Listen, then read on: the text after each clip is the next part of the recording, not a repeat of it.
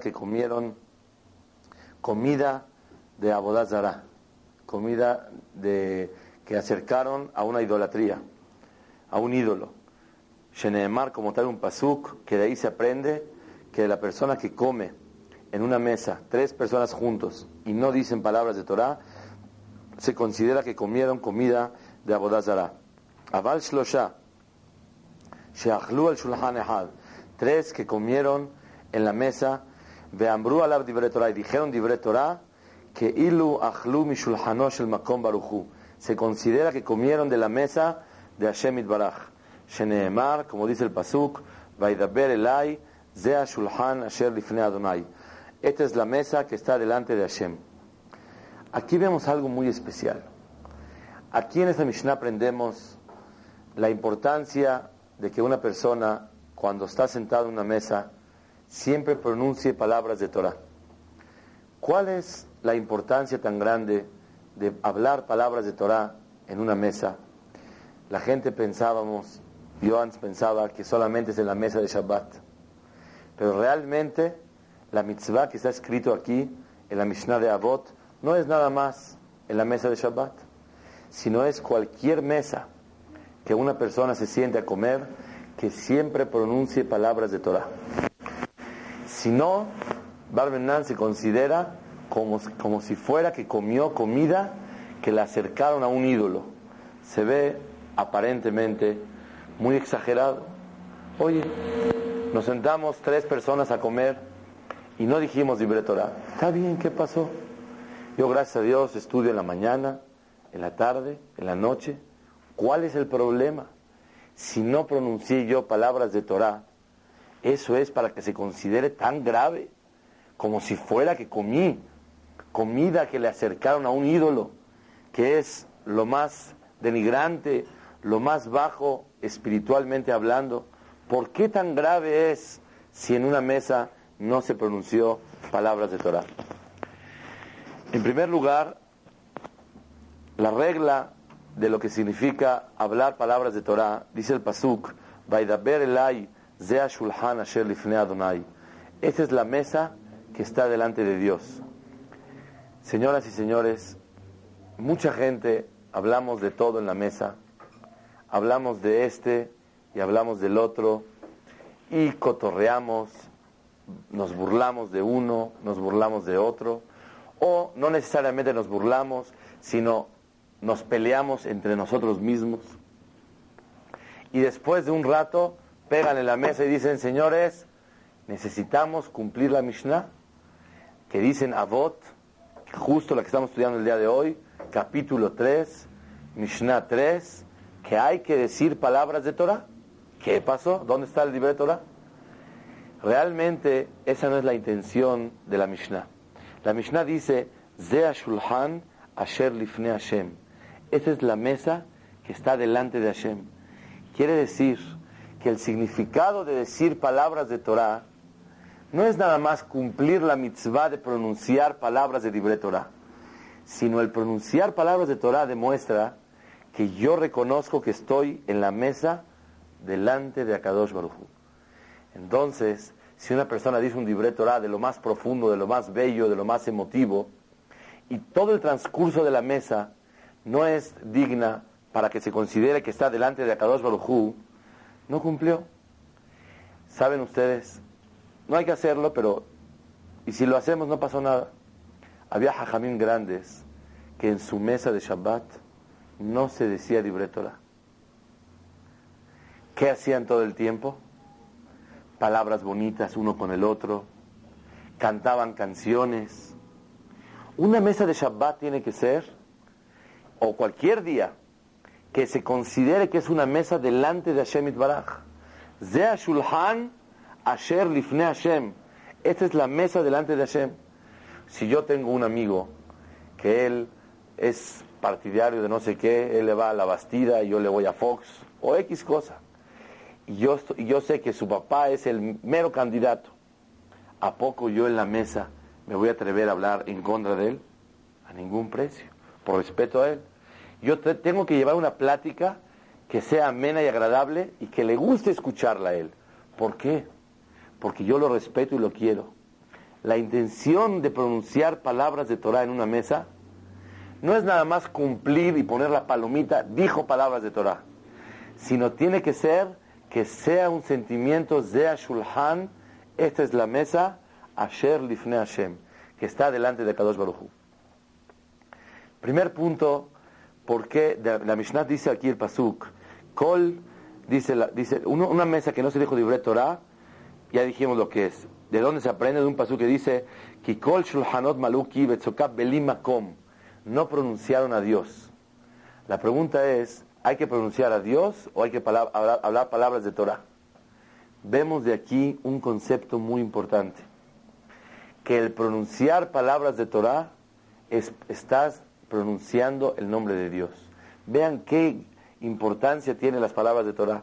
Cuando una persona habla, palabras de Torah, significa que está a Kadosh Barujú con él, porque Boreolam, siempre lo hemos hablado, el único y la máxima forma de enlazarse con Akadosh Baruj ¿cuál es? El estudio de la Torah Kdosha. Señoras y señores, el estudio de la Torah no es nada más un manual para saber qué hay que hacer. El estudio de la Torah rompe la presunción de la persona. El estudio de la Torah abre el temor y el amor a Hashem Itbaraj. Eso es el estudio de la Torah.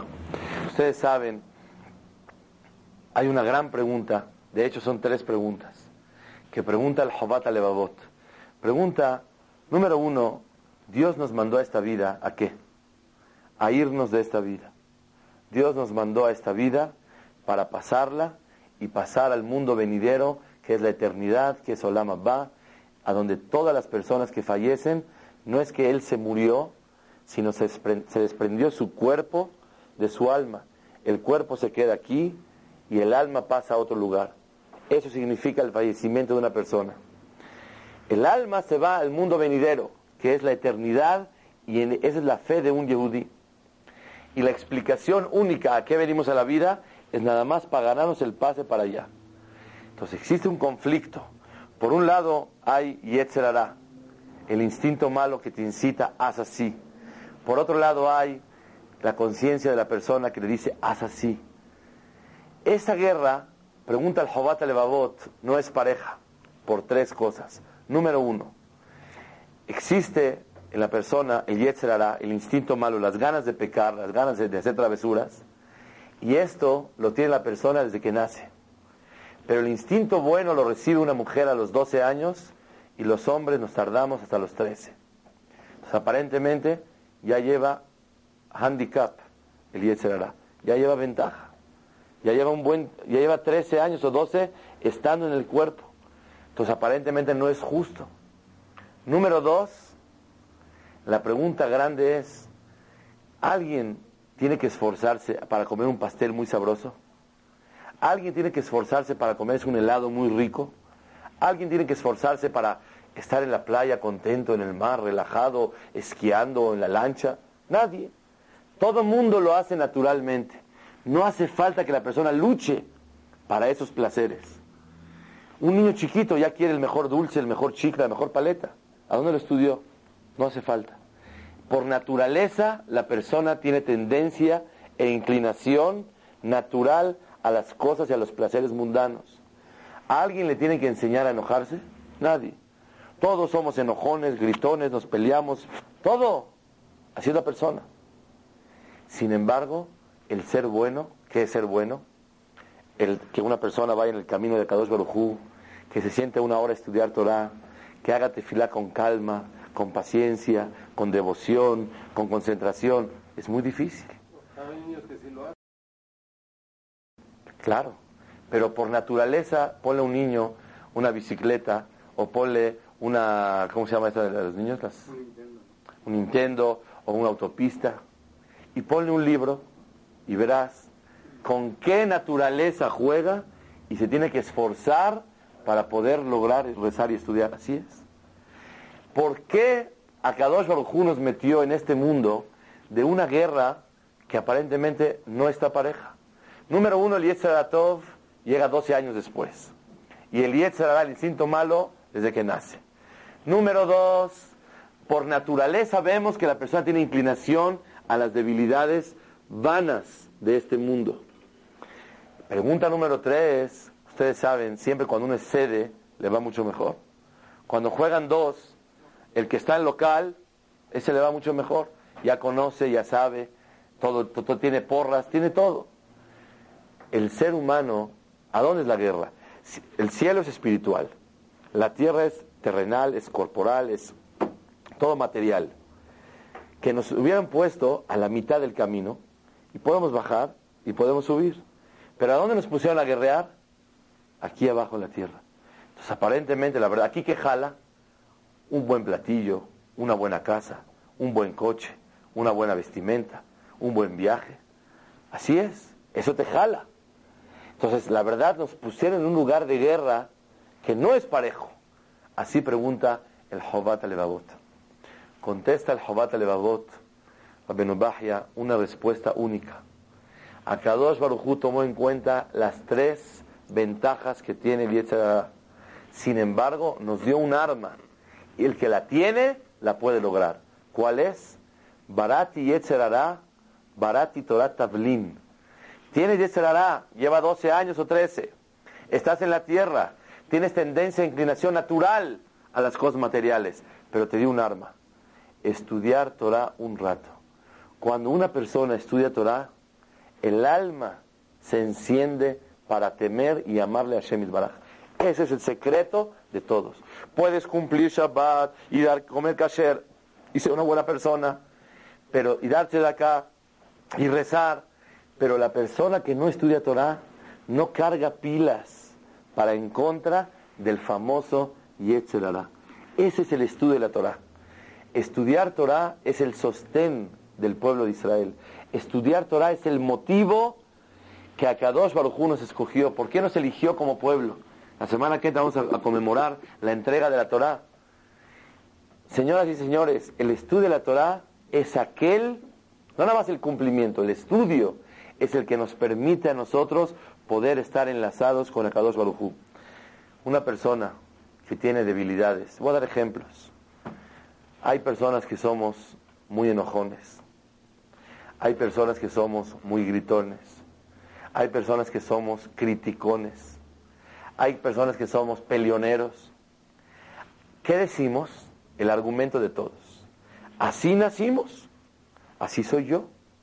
Es muy mi carácter. Así es. Muchas veces una persona, cuando tiene matrimonio con su esposa, no nos pasa todos los días. A mí me pasó el día de hoy me equivoqué, llegué a mediodía, pedí disculpas, perdón.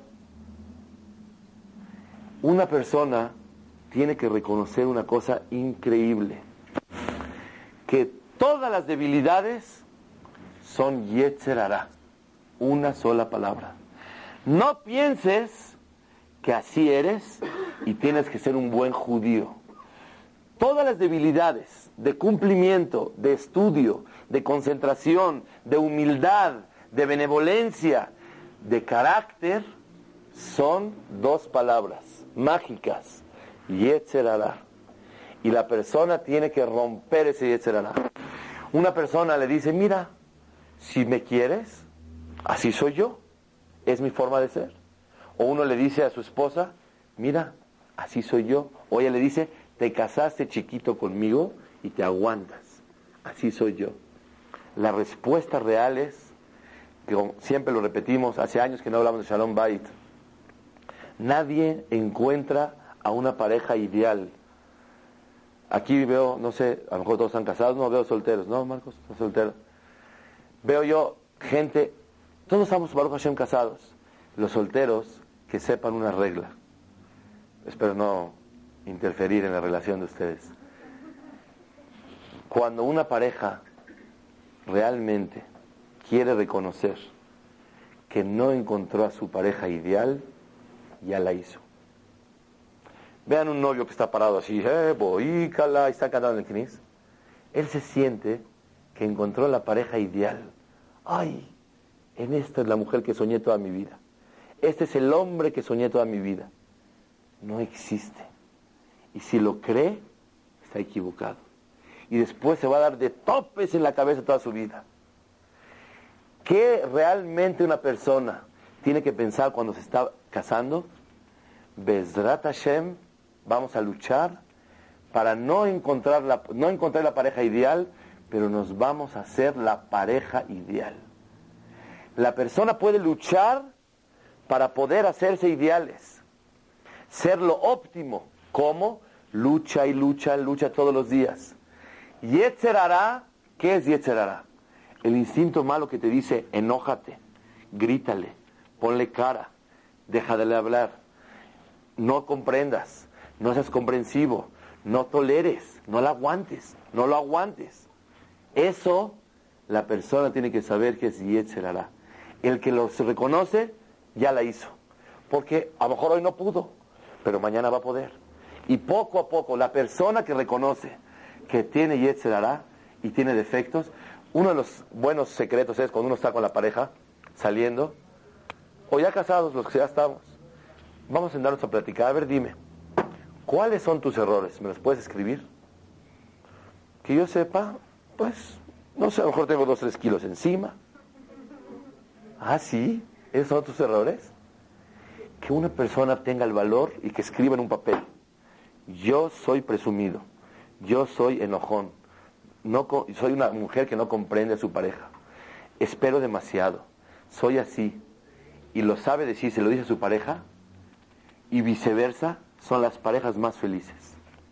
Porque saben comprenderse uno al otro, son mis debilidades. Pero Bezrat Hashem, estamos en el año 2000, en el 2001, Baruch Hanoten Hayim, la lista se va a achicar. Porque yo voy superando uno, dos, tres. Eso se llama Yetzerara. Y el que no reconoce que se llama Yetzerara, no tiene vida ni deja vivir a los demás.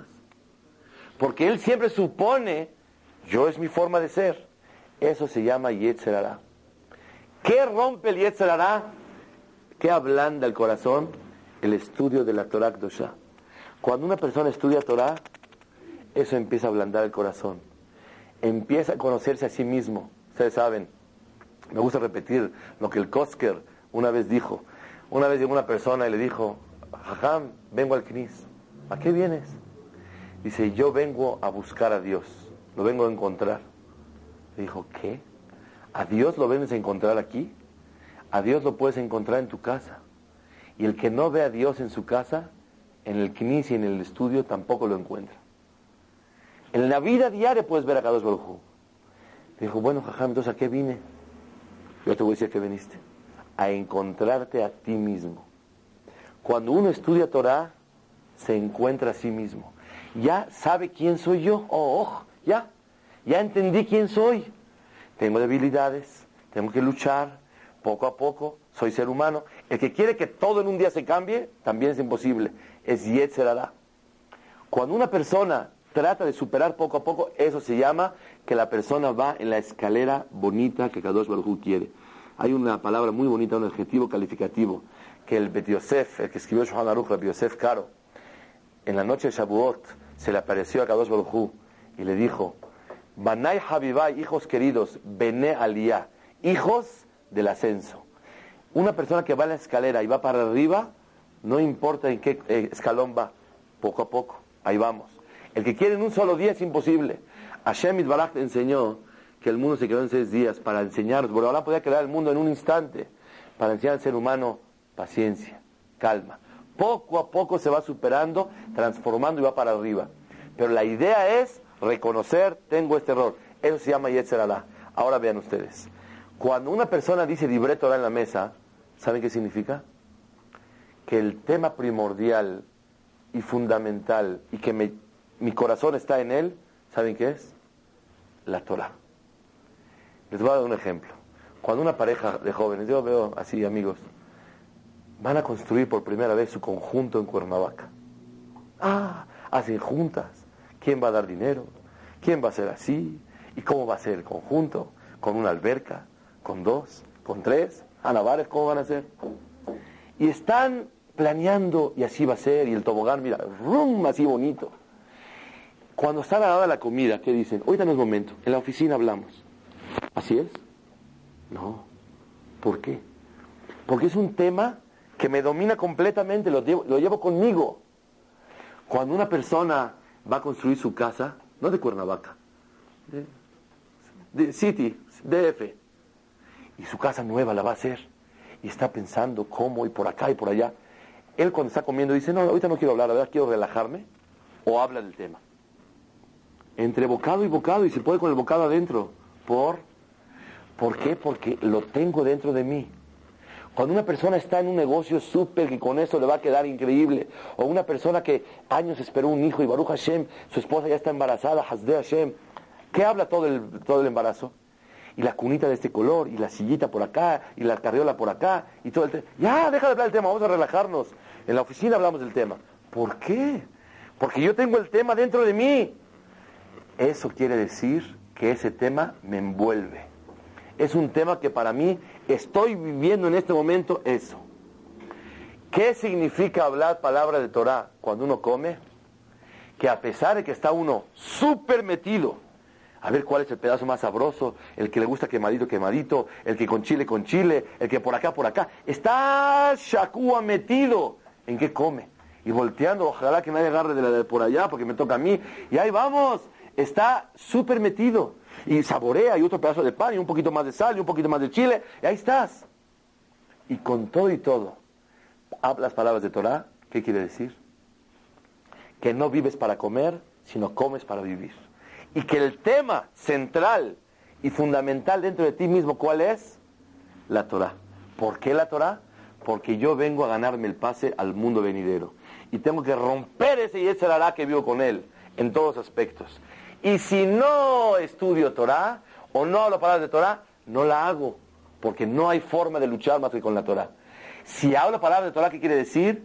Que mi motivo de vivir, ¿cuál es? La Torah Kedoshah. Eso, vean esa explicación, para mí es nueva, realmente. La acabo de estudiar en los Mefarshim, gracias a ustedes que preparo la clase. Este concepto es maravilloso. Hablar palabras de Torah no es nada más cumplir con la mitzvah de hablar de Torah sino demostrar y hacer un testimonio a mí mismo qué es lo más importante para mí en la vida.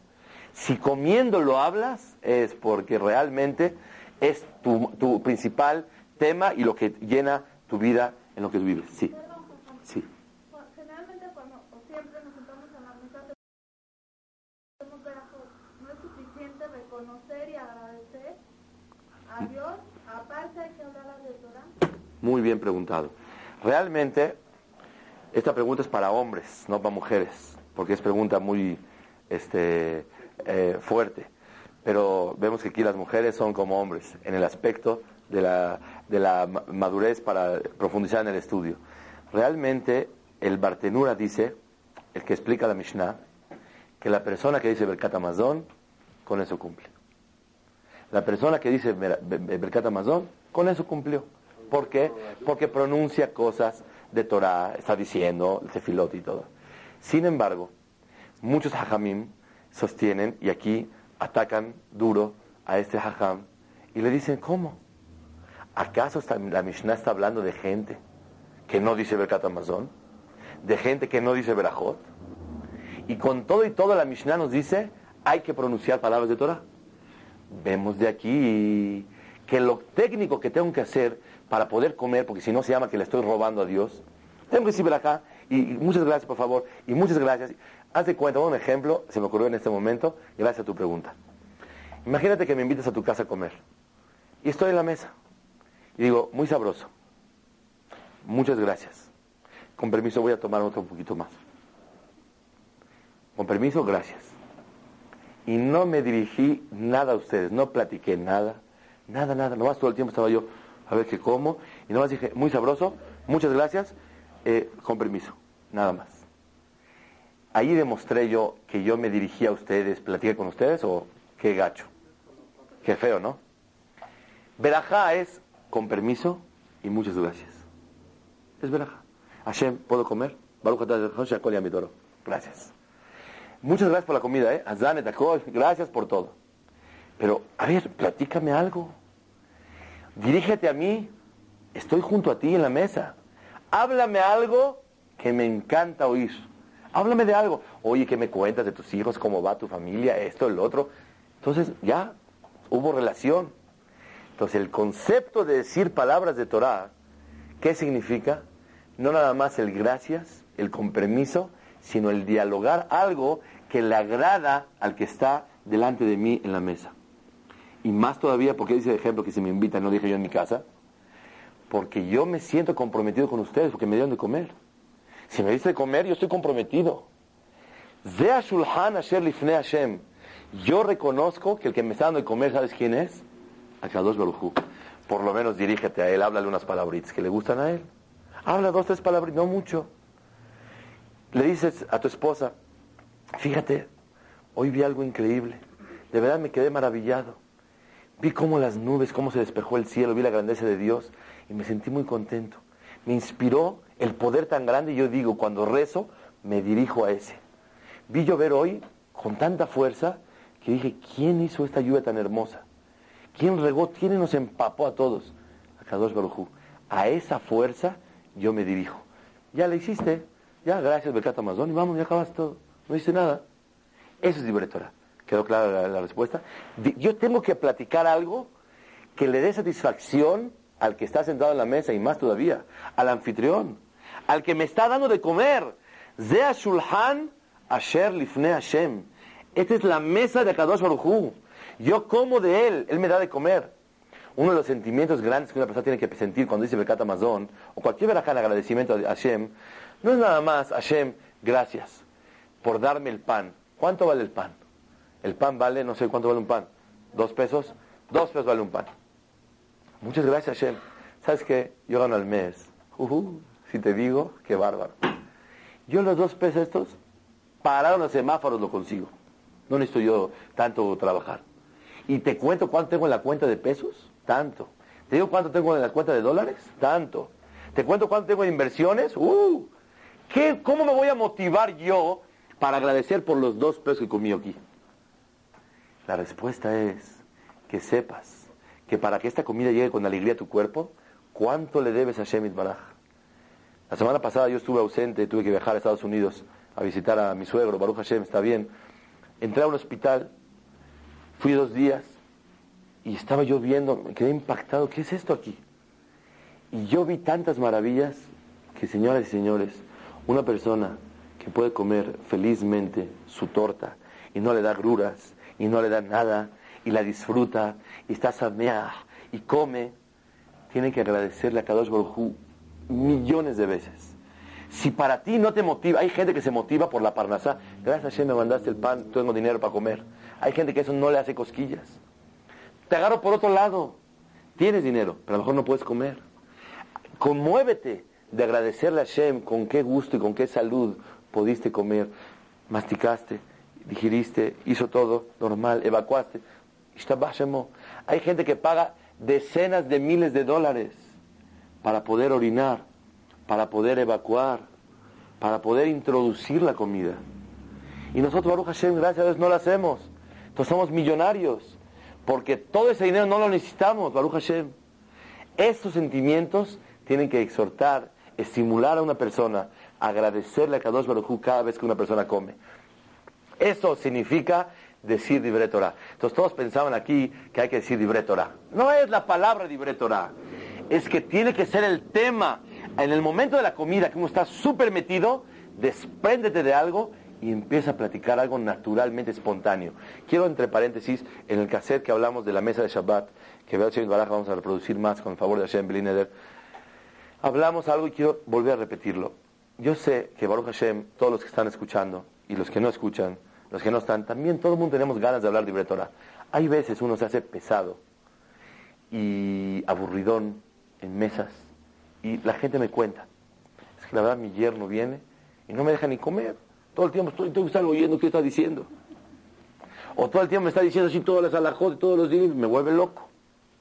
Hay que ser astuto, pícaro, inteligente, que sea muy sutil la plática, que sea de una manera bonita y agradable, que encaje sabroso las palabras que vas a hablar.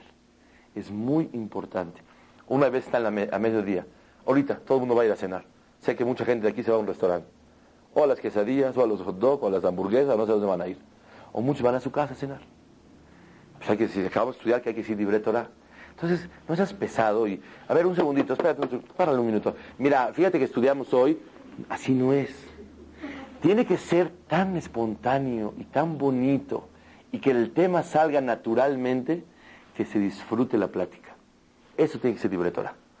Porque la verdad, si se hace de mala gana, es como decir, voy a repetir el ejemplo, me invitaron a su casa y dije con permiso y estoy ahí. Eh, bueno, este, un segundo señora, un, un eh, voy a hablar algo de ustedes. Entonces, cuénteme rápido, un, segundo, paren tantito. ¿Qué, qué, ¿Qué, me cuenta de su vida? Ah, ya todo, ok, regresamos a comer otra vez. No puede ser, porque tiene que ser algo natural, bonito. Entonces, es un consejo importante que a pesar de que es una gran mitzvah, hacer un testimonio que realmente para mí la Torah es lo más importante y por eso hablo de la comida, tiene que ser muy bonito y muy natural. Cuando una persona va a hablar de su casa que va a construir, no le dice, a ver, se va a parar el Señor a hablar de sus alegrías en ese momento. Miren, ando construyendo una casa, así no es. Platica normal. No, quiero alargar en el ejemplo para que se nos meta para siempre, porque muchos nos equivocamos en eso. Yo recuerdo cuando yo estaba eh, jovencito, así 16 años, 15 años, empecé con este asunto que me gusta mucho, la Torah, y así. Yo llegaba a mi casa, en mi casa no eran tan, y yo empezaba, y bueno, vamos a decir palabras de Torah. Después una vez capté que lo más bonito es no vamos a decir nada, no pegues en la mesa. Haz una pregunta bonita. ¿Qué opinan ustedes? ¿Para qué Dios hizo el rocío? ¿Para qué funciona el rocío? ¿Para qué? Yo le digo el tema porque estoy estudiando este tema ahorita en la Gemara. Y lo dices y contestas y ves la grandeza de Hashem. ¿Cuándo llueve por primera vez? No, en el mes de noviembre aproximadamente. Hablo en Israel, después de Sukkot. Llueve muy poquito y después empieza a llover. ¿Saben por qué? No, porque Hashem quiere mandar un mensaje. Saquen gabardinas, paraguas.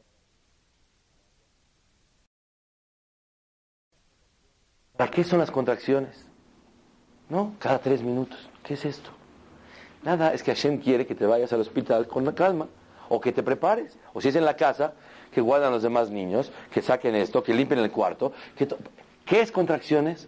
Nada, es una señal del cielo, ahí va, es todo. No, es que esto ejercita, ya sabemos, todo el sistema, para qué es la contracción, porque tiene un líquido, la oxitocina, y por medio de eso se va abriendo. Ya sabemos que para eso funciona. Pero que se abra de un jalón. No, es que Hashem quiere benahat, con calma. Porque Hashem quiere que te prepares. ¿Viste qué bondad de Hashem tan grande es? Cosas como esas, o una alajá bonita, o una palabra de Torah, eso se va recibiendo en la mesa. Y eso, con, con ese gusto que se recibe, se va demostrando en el corazón que lo principal de nuestra vida es Torah. La pregunta es, ¿por qué dice aquí tres que comieron? Y si dos comieron, ¿no hay que decir? Aquí dice tres que comieron. ¿Por qué dice tres? Es una gran pregunta aquí en los Mefarshim. ¿Por qué dice tres? Una respuesta es porque normalmente comen tres personas juntas para hacer zimun, para comer, para decir Bekat juntos y eso. Pero si uno come, también tiene que decir Libertora. Otra respuesta es que no es tan grave si dos comieron y no hablaron palabras de Torah. ¿Por qué se entiende? Uno solito, pues a lo mejor no, no se le ocurrió.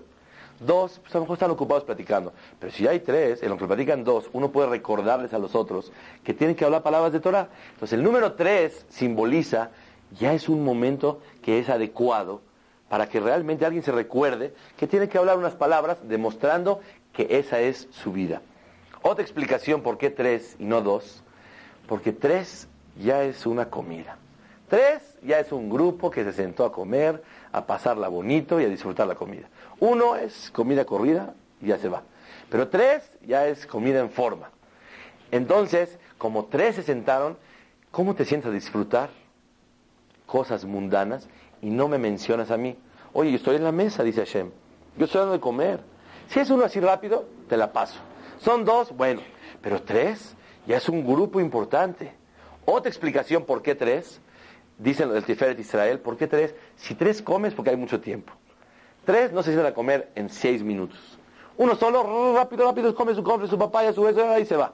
Son dos, bueno, rápido. Tres, ya es pachanga. Tres, ahora sí, a ver, pásame este, a ver, prueba de aquí, ya está la cosa bonito.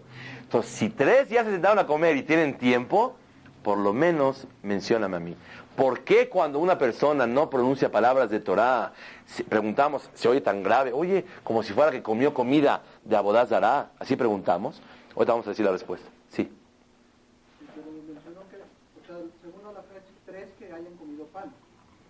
El.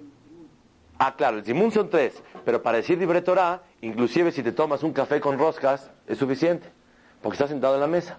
La Mishnah habló en un caso normal, que la gente antes del tiempo a veces comían pan todo el tiempo, porque era- los llenaba, entonces se comían tres personas para hacer zimun, pero la- el asunto de hoy, si se dan cuenta después de toda la amplia explicación, ¿qué importa si hay zimun, si no hay zimun, si hay pan, si hay tortillas, si hay chilaquiles, si hay pescado, si hay... ¿Qué importa? El punto es, cuando estás metidísimo en las cosas materiales, platícame de lo que más es el centro de tu vida. ¿Qué es tu vida? Mi vida es Torah. Y por eso una persona tiene que hablar naturalmente palabras bonitas de Torah. ¿Quedó claro? Pero tiene que ser tres hombres o puede ser tres personas. Tres personas. No, pero un, detalle. Para hablar, para hacer zimun, lo que se hace en Berkat Amazon, eh, ahí necesitamos tres hombres, es la mitzvah. En mujeres no. Pero el punto de hoy no es ni tres hombres, ni tres mujeres, ni tres niños, ni niñas, ni viejitos, no hay edades, no hay nada. No hay uno, no hay dos. Vas con tu amiga a tomar un café. Órale, suéltale algo bonito. Todo el tiempo tienes la plática. Bueno, ¿qué me cuentas? Oye, ¿y de ella? ¿Y de ella? ¿Y de él? ¿Cómo van? ¿Ya rompieron? No. ¿Se pelearon? Sí. ¿Qué pasó? ¿Ya se contentaron? Todo el tiempo, puro, puro, puro, puro tontería, no puede ser. O sea, puro cosa vana, no puede ser. Abuel, sí, ¿cómo puede ser? Te sientas a platicar dos horas y todo. ¿Cómo, qué- ¿De qué saliste? ¿Qué hay ahí? Nada. Pero platicas algo interesante. No digo que estén todo el tiempo con el libro, están en la comida, está la- la torta y están así todos estudiando. No es así. Normal, bonito, platica, cosas interesantes, cosas que te llenen, cosas que realmente a Shulhan Asher Lifnei Hashem. La mesa es delante de Hashem y él se pone contento.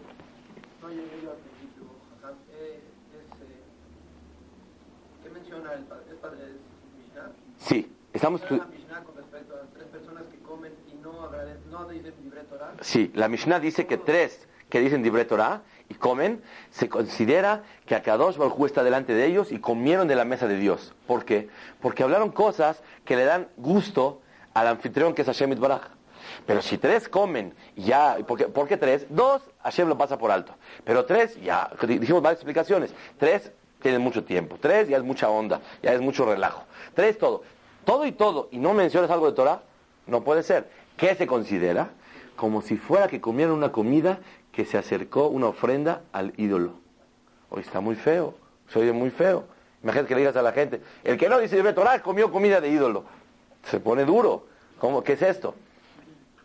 Zibhemetim. Ah, explica, explica el, pirush es Abodazara. Es la explicación. Zibhemetim, que decir ofrenda o sacrificio de muertos, que se refiere a cosas de Abodazara. Es la explicación aquí. ¿Por qué es tan grave? Vi una explicación muy bonita que dice el Tiferet Israel así. Cuando uno nada más come, come, come no puede hablar nada del tema que le llama, quiere decir que él está concentrado nada más en comer. Le abdil, separando un millón de veces. Un animal para qué come? Pues para tener fuerza para seguir cargando el toro, para jalar el burro para eso. Pero si tú tienes un tema relevante, un tema bonito que llama la atención, entonces quiere decir que tú no nada más vives para comer esto. No estás comiendo, come, come, come, para tener fuerza, para seguir cargando. No es así. Tú tienes un motivo importante. Tú comes y estás hablando de tu casa que vas a construir. Estás hablando de tu futuro. Estás hablando de algo importante. Eso quiere decir, es más, una pareja que van saliendo y salen a comer. Imagínate que no hablen nada, nada importante. Cada vez van un bocado, paran y hablan cosas interesantes. Hablar cosas interesantes demuestra que es lo que tienes adentro de ti mismo. Pero la persona que nada más está, ah, come, come, come, come, eso demuestra que para él su finalidad es corporal, material, y esto al final se acaba. Hoy tuvimos la oportunidad de estar en un entierro de un joven de 22 años, Hashem Yishmor, lo aleno. Y ves cómo el cuerpo lo meten. Y de verdad que yo ya estaba lloviendo, lloviendo. Yo soy cohen, no puedo entrar hasta adentro. Y me quedaba lloviendo cómo lo guardaban. Decía yo, que la imagen no se me quite. Muchos dicen, no, no quiero ver. ¿Cómo no quiero ver?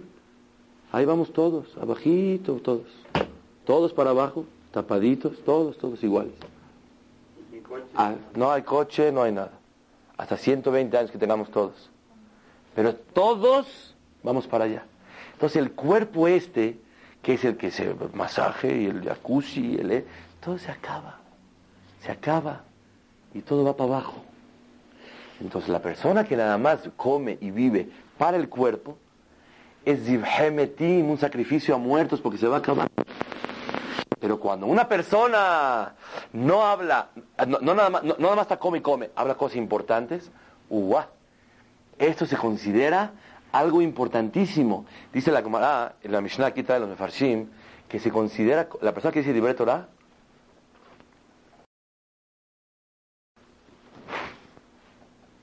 la persona que habla Dibre Torah se considera, dice el Tosot Yom Tov, como que hizo un altar, un sacrificio en el Bet HaMikdash. ¿No se ve como medio exagerado? Si yo me paro y digo, es mitzvah hablar Dibre Torah en la mesa, para sentir que es el motivo de mi vivir y lo hablo naturalmente. Ya dije de Torah, ya traje yo un sacrificio en Betamigdash. ¿Cómo está eso? Sí, señoras y señores, porque no es fácil desprenderse de lo material y enaltecerse y hablar cosas espirituales. No es sencillo. Como no es sencillo, es puro yetzerara, como hablamos antes. Eso, cuando una persona lo degolla y se sacrifica para poder lograrlo, una vez va a estar difícil, dos, tres, después le va a ser un gusto, un placer hablarlo. Esto se considera un sacrificio, zivhe, misbeah, un sacrificio, un korban, un, un sacrificio delante de Hashem. Korban tiene dos, dos explicaciones, sacrificio y acercamiento. Te acercas más a Dios, porque tu tema natural es ese. Es lo que una persona tiene que tratar de sentir. Un sacrificio delante de Hashem es cuando uno se desprende de lo material y se aproxima cada vez a lo espiritual. Ok. Esa es la Mishnah número Gimal. Mishnah Dalet. Rabbi Harinea ben Hanichai Omer. הניעור בלילה והמהלך בדרך יחיד והמפנה ליבו לבטלה, הרי זה מתחיה בנפשו. El que está despierto de noche, solo, y el que camina en un camino solo, y la persona que está perdiendo el tiempo, eh, así, matando el tiempo, sin hacer nada. Es una persona que como, como si fuera que se obligó a perder su vida. ¿Por qué? ¿Qué tan grave es estar despierto de noche, caminar solo, o que una persona quiere relajarse, está así, batala, quiere perder el tiempo? ¿Cuál es el problema? La explicación es que cuando uno va en la calle, hay varias explicaciones. Una de ellas es, cuando uno está despierto de noche, de noche hay dañadores, mazikim, cosas espirituales que dañan a la persona. Pero si él está estudiando Torah, haciendo cosas buenas, ayudando a los demás, platicando con su esposa, que es muy normal.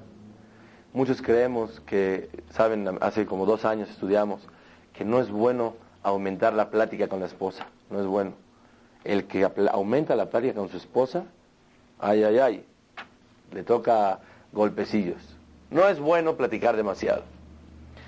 Y después de esa clase, recuerdo, había una, un, eh, un grupo muy grande que estaba escuchando, todos pensaron, este, nos va a decir que es haram hablar. Y salió todo lo contrario, que la mayoría de las personas, y más los hombres, somos codos en palabras y necesitamos hablar lo necesario. ¿Qué es? Nada más lo necesario. Más de lo necesario no. ¿Qué es necesario? Cuando una mujer necesita aliento, ánimo o simplemente desahogarse y quiere contarte todo el día. Se fue la Igire y llegó la por día y eh, todo el asunto de todos los días. Y al desahogarse se siente comprendida, siente un socio, siente un compañero. Toda esa plática Bijlal. No es que está prohibido y no es que está permitido, es mitzvah. Eso no hablamos que no hay que aumentar. Si ya satisfaciste a tu esposa y ya platicaste, ya cumpliste la mitzvah. La Mishnah es la persona que está despierta de noche sin hacer nada de cosas buenas. O la persona que va en el camino solo, Barminan, lo pueden dañar, lo pueden asaltar, le puede tener algún problema. Esas personas, Barminan, es peligroso. Dice la Mishnah, y bole batala. Y la persona que está todo el tiempo perdiéndolo, todo el tiempo, matando el tiempo. Eso, dice la Mishnah, es muy grave. Pero si una persona está estudiando Torah, ¿qué pasa? Estudiando Torah o haciendo cosas buenas, eso lo protege de cualquier daño que pueda tener en el camino solo o estando despierto de noche. La idea de esta Mishnah es que la persona no mate el tiempo. Si uno se pone a jugar con su esposa un partido de algo y hay relación bonita y se ríen y están contentos, es una gran mitzvah. ¿Por qué no? Eso no es matar el tiempo.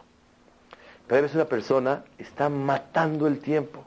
Si una persona se pone a jugar con sus hijos, no es matar el tiempo. Al contrario, es una gran mitzvah. Toda, si uno hace deporte, es una gran mitzvah. Todo lo que la persona le encuentre un sentido, que sea un medio para lograr una espiritualidad más perfecta, todo es válido, es bueno. Pero cuando uno está tirado, sin hacer nada, quiere dormir, quiere descansar, también es válido. Pero hay veces, ustedes saben, muchos momentos una persona los mata y los tira. Eso, dice la Mishnah, no es válido. ¿Por qué? Porque el hacer así quiere decir que una persona demuestra que para él la vida no tiene sentido. La prueba está que la está matando. ¿Cuánta gente pagaría por los tiempos que mataste en total en toda tu vida? Es la explicación de la Mishnah. Otra explicación dice el Yavetz, que por qué una persona tiene que hablar palabras de Torah o cosas de que conciernen la espiritualidad, cosas de inteligencia en cualquier momento libre, porque cuando una persona trabaja y tiene un momento libre, habla de lo que le más le gusta. Y la persona necesita meterse en su corazón que lo que más le tiene que gustar en la vida es su finalidad de esta vida, que es servir a Shem, espiritualidad y todo lo bueno. Hay un punto que quiero concluir con eso. La Mishnah dice, el que se despierta de noche y camina solo y pone su corazón a las cosas nulas, eso es grave. Se me ocurrió explicar de la siguiente manera. El que está despierto de noche o camina solo en un camino, es de cosas de peligro, o pierde el tiempo, es muy malo. Así explica la Mishnah. A mí se me ocurrió explicar de la siguiente forma. Esta vida se compara a la noche. Es una noche, es la oscuridad. No todos los momentos son alegría. La mayoría de los momentos son lucha y esfuerzo. Que sepan todo el mundo. Uno cuando se casa cree que va a hacer todo como cuando está entrando, así va a estar todos los días. No. La vida es que luchar y luchar o por dinero, o por salud, o por alegría, o por educación de los hijos, o por hijos. La vida es luchar y luchar. Son momentos que Borobalam le permite a la persona estar muy contento. Y gracias a eso carga pila para seguir adelante. Pero la vida es una continua lucha, todo el tiempo. Entonces la vida se compara a la oscuridad, Laila, Hoshech. El que se despierta en la oscuridad, es decir, en esta vida, y no está dormido, se despierta para ver qué tiene que lograr en esta noche. La persona que camina solo, ¿qué decir caminar solo? Ustedes saben, lugares de multitudes es lugares a donde la verdad no está. Ustedes nunca van a ver que hay mucho oro, sino hay mucho polvo, porque el polvo no sirve para nada. Todas las cosas de valor son escasas. La gente que camina derechito y va en la vida correcta, el camino correcto, son pocos. Dice la Mishnah, el que está despierto de noche y el que camina en el camino solo, es decir, a pesar de que se sienta solo, porque las multitudes no hacen lo que él hace, eso dice la Mishnah, no tiene por qué él perder el tiempo, porque ya lo entendió. Él ya sabe lo que es la vida. El que está despierto en la vida y camina solo, a pesar de que nadie lo acompaña, porque todo, hay un dicho muy bonito del Meiri, la verdad es pesada, por eso la cargan pocos. Es muy dura la verdad. Por eso muy pocos la pueden aguantar, es muy difícil. La verdad no es tan, no es, tan fácil. Entonces, cuando una persona ya, me está despierto en esta oscuridad que es la vida, que es la noche, y camina solo, a pesar de que no todo el mundo quiera caminar donde él va, no tiene derecho a perder el tiempo. ¿Por qué? Porque sabe y conoce el valor real de la vida. Que sea la voluntad de Hashem resumiendo el tema de hoy, que podamos siempre que el punto central de nosotros sea Torah, porque es la única arma que tenemos para Yetzerará. ¿Qué es Yetzerará? Carácter, no estudiar, no acá, no rezar. Bueno, así soy yo, me levanto tarde. No es Yetzerará, que sepas. Te levantas tarde a rezar, es Yetzerará. No, pues que yo soy un poquito así impulsivo. No, es Yetzerara. Y tienes que luchar con eso. Y tienes que aprender a cambiar tu forma de ser. Ah, también mi forma de ser la tengo que cambiar. Claro, las mejores teshuvot que una persona puede hacer, ¿saben qué es? Cambiar el carácter. Cuando una persona cambia el carácter, hizo un milagro. Y la persona que hace milagros, Akadosh Baruj hace milagros con él. Por el mérito de romper cosas que casi son imposibles, Akadosh Baruj te ayuda a la persona a hacerlo. ¿Y cuál es la fórmula para poder hacerlo? Torah Dosha. Y por eso hablar Torah en la mesa, ¿qué significa? Un testimonio verdadero que para mí mi tema central y el tema que más me llama la atención es palabras de Torah Dosha. Que sea la voluntad de Hashem que todos podamos cumplir lo que dice aquí.